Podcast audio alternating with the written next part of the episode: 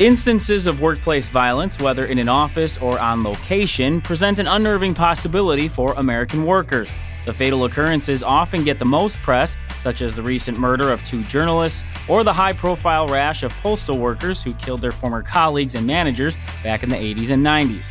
However, lesser degrees of workplace violence can be nearly as damaging and lead to the more heinous crimes. We've actually had uh, situations where the employee's been terminated, and for a certain period of time after that, they've had covert surveillance units placed on them, actual people watching them, covertly, of course, to, you know, if that person starts heading to the liquor store, then to the gun store, and then starts heading for the property, you're stopping that individual, whether calling the local law enforcement or having, having security lock down that facility. A key thing to remember about workplace violence that we tell all of our clients like this is workplace violence does not happen at random or out of the blue. Perpetrators typically display behaviors of concern, and awareness of those indicators can lead to early detection, and then, of course, implementation of your intervention program to eliminate the problem. Thanks for listening to LJN Radio. I'm Tim Muma. This edition of Management Decisions takes a look at the ways in which businesses can prevent, recognize, and manage workplace violence, whether it's in those early stages or it escalates into a crisis situation. On the phone to give us his expert view is Jason Porter. He's a regional managing director for Pinkerton, which is an industry leading provider of risk management services and solutions for organizations throughout the world. Jason, thanks for joining us today. Well, thank you for having me on. We, we appreciate it. Now, when we're talking about workplace violence, how important is it to differentiate the kinds of workplace violence that may occur, or maybe the definition of uh, how you would look at workplace violence and how it's determined when you're looking at statistics, research, that kind of thing? When we take a look at, at workplace violence, we classify workplace violence as all violent behavior and threats of violence, as well as any conduct that can result in injury, damage to property, even induce a sense of fear, or otherwise impede the nor- normal course of work.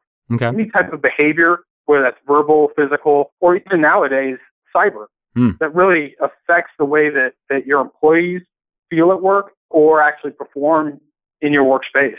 If we take it more into the business side of things for the managers and the owners out there that are listening, what can you point to as some of the maybe signs of problem behaviors at work, things that might indicate there is an issue going on or something more serious could happen down the line? Well, I, I think one of the, the key things to, to remember about workplace violence is there's no any one indicator that would indicate that, you know, if, if I see somebody doing this particular action, they're a candidate for workplace violence. Right. There's no foolproof met- method for predicting workplace violence.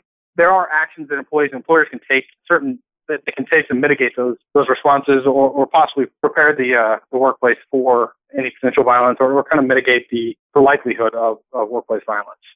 What percentage then of businesses would you say are maybe underprepared for instances of workplace violence, whether it's policies or just not the proper training? And also, what would you say are the common areas that they're often lacking? I wouldn't really be able to give you a, a percentage uh, across the say the U.S. Sure. for businesses that are or not prepared. I know that since it is a more prolific topic, um, we do get a lot lot more requests for either training in or helping develop policies and procedures. I mean, one of the key points that that we um, speak about when, especially when talking about either risk assessment or a workplace violence response incident, is that a policy has to be in place to address any uh, key indicators, be uh, have an action plan firmly laid out, especially with the legal counsel, Right. and then that policy, that policy in and of itself that you have for, for employees or anybody that's working inside that workplace is a no tolerance policy that certain behaviors of concern will not be tolerated. And especially when it comes along the lines of threats, threats of violence or actual violent outbursts or physical, physical actions will not be tolerated. And that the policy's got to have bark as well as bite, if you will.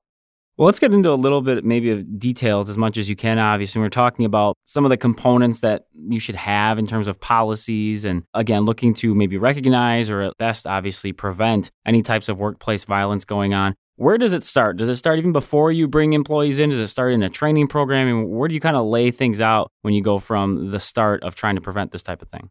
Well, we start taking a look at the policies that, that you that you have to have in place, that policy needs to clearly just define what unacceptable behavior that is prohibited by that policy. This is where we play the the what if game. If you if you remember as a kid or if you have kids, you look at you know they ask you what if this, what if that, what Right. if this.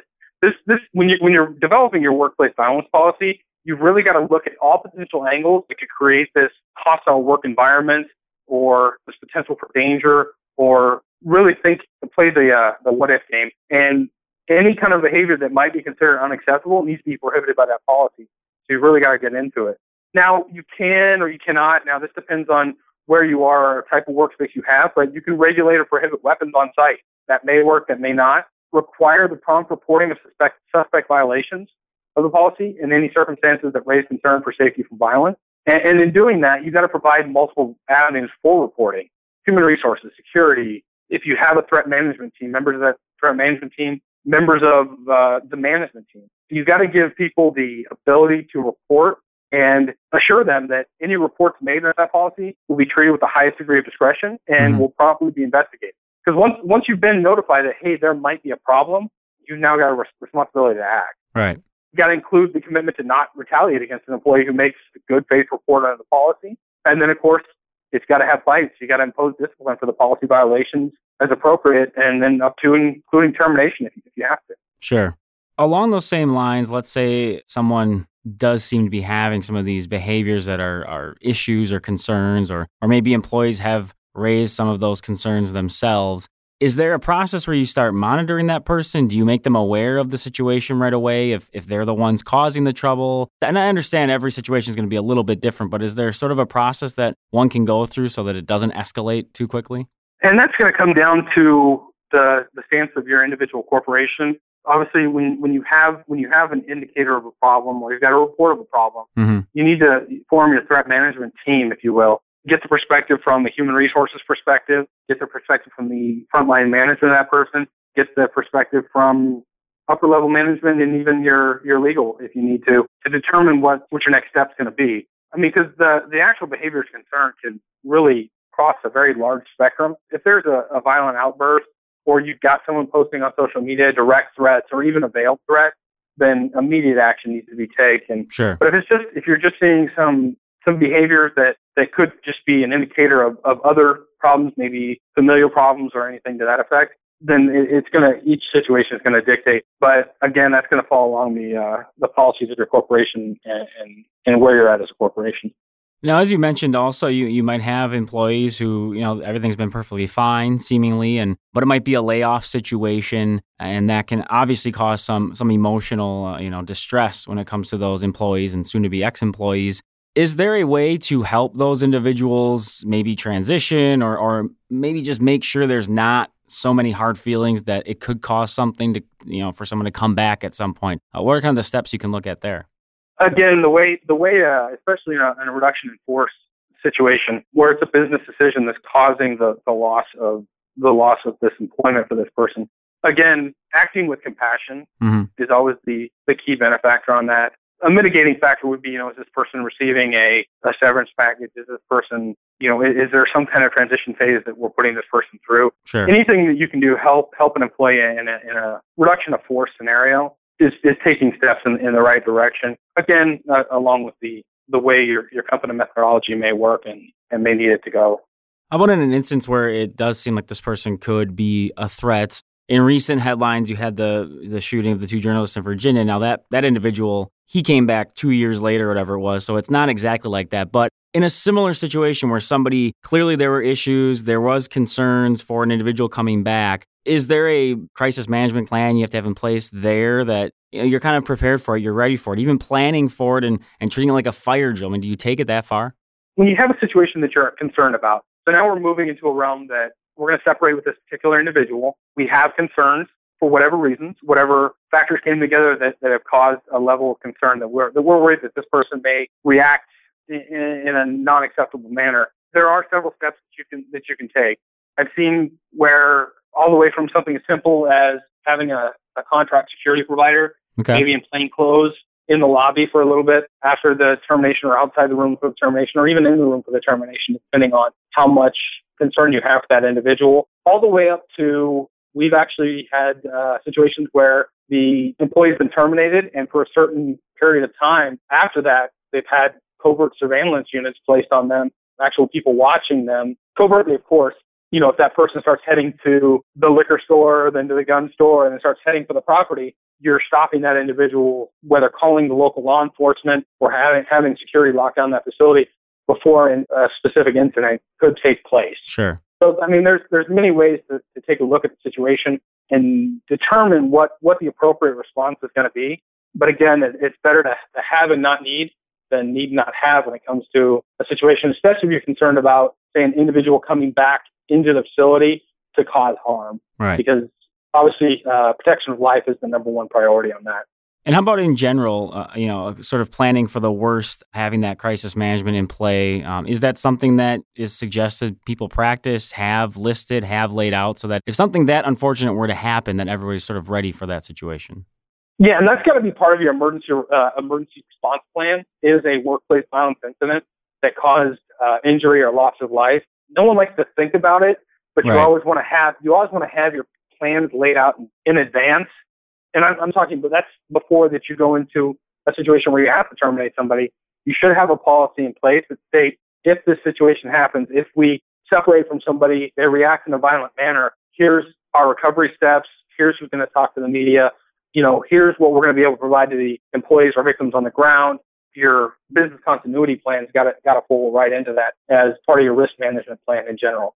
Jason, I think you've given us some good insight into this area. Obviously, it can be very tricky. As you said, a lot of people don't often even want to talk about it, think about it, uh, but having those plans in place and policies as well, uh, extremely important. I want to give you the floor here at the end. If you were to give our listeners, again, many of whom are managers and upper level individuals at businesses, what would you offer to them in terms of what they should be thinking about or first steps or what they need to have in place if you are concerned about any type of workplace issues? having the the policy in place in advance that gives you the gives you the ability to then intercede or or intervene once a um, a concern has been raised. That gives you the ability to stop the cycle of violence, if you will. Once you see those critical behaviors of concern, you have you've trained your employees on what workplace violence is, what the policies are uh, in regards to it. They have avenues to report it, and there is a situation that comes up that is is, is of concern. You're able to react to that situation before the situation actually becomes violent, and obviously that that's going to reduce the number of your incidences, or hopefully reduce the number of your incidences. A key thing to remember about workplace violence that we tell all of our clients like this is workplace violence does not happen at random or out of the blue. Perpetrators typically display behaviors of concern, and awareness of those indicators can lead to the early detection, and then of course implementation of your intervention program to eliminate the problem. Another key point, if, if I might, a lot of people think about workplace violence as one employee reacts poorly to a situation or reacts violently to a situation and it affects other employees. When thinking about workplace violence, workplace violence can come from internal, employee versus employee, can come from external, if you're especially for client facing, customer versus your employee base, or former customer, or public versus your employee place. One of the, unfortunately, one of the, uh, uh, a lot of the times what we see is spouses or domestic partners of employees bringing the violence into your place because of a domestic violence situation. Even though it has nothing to do with your business, if one of your employees is having a domestic violence situation at, at their home and there's indicators of that, you need to be concerned also will that spill over into your workplace and, and cause problems there. Well, Jason, uh, again, some excellent information, and uh, I appreciate you differentiating some of those scenarios that may arise. Because, as you said, people might have that one track mind, but a lot of things may come up over the course of a day, a week, a year. Who knows how long that could lead to that. So, thank you very much for coming on and sharing your insight with us. Thank you very much for having us on. We really appreciate it. And that is all the time we have today on this edition of Management Decisions. We were speaking with Jason Porter, Regional Managing Director for Pinkerton, and our conversation was around the idea of preventing, recognizing, and managing workplace violence. If you'd like to give us some feedback on this or any of our shows, send us an email, ljnradio at localjobnetwork.com. You can also hit us up on Twitter at the LJN, and you can find all of our shows on iTunes. Just search LJN Radio. Once again, I'm your host, Tim Muma. Take care, everybody.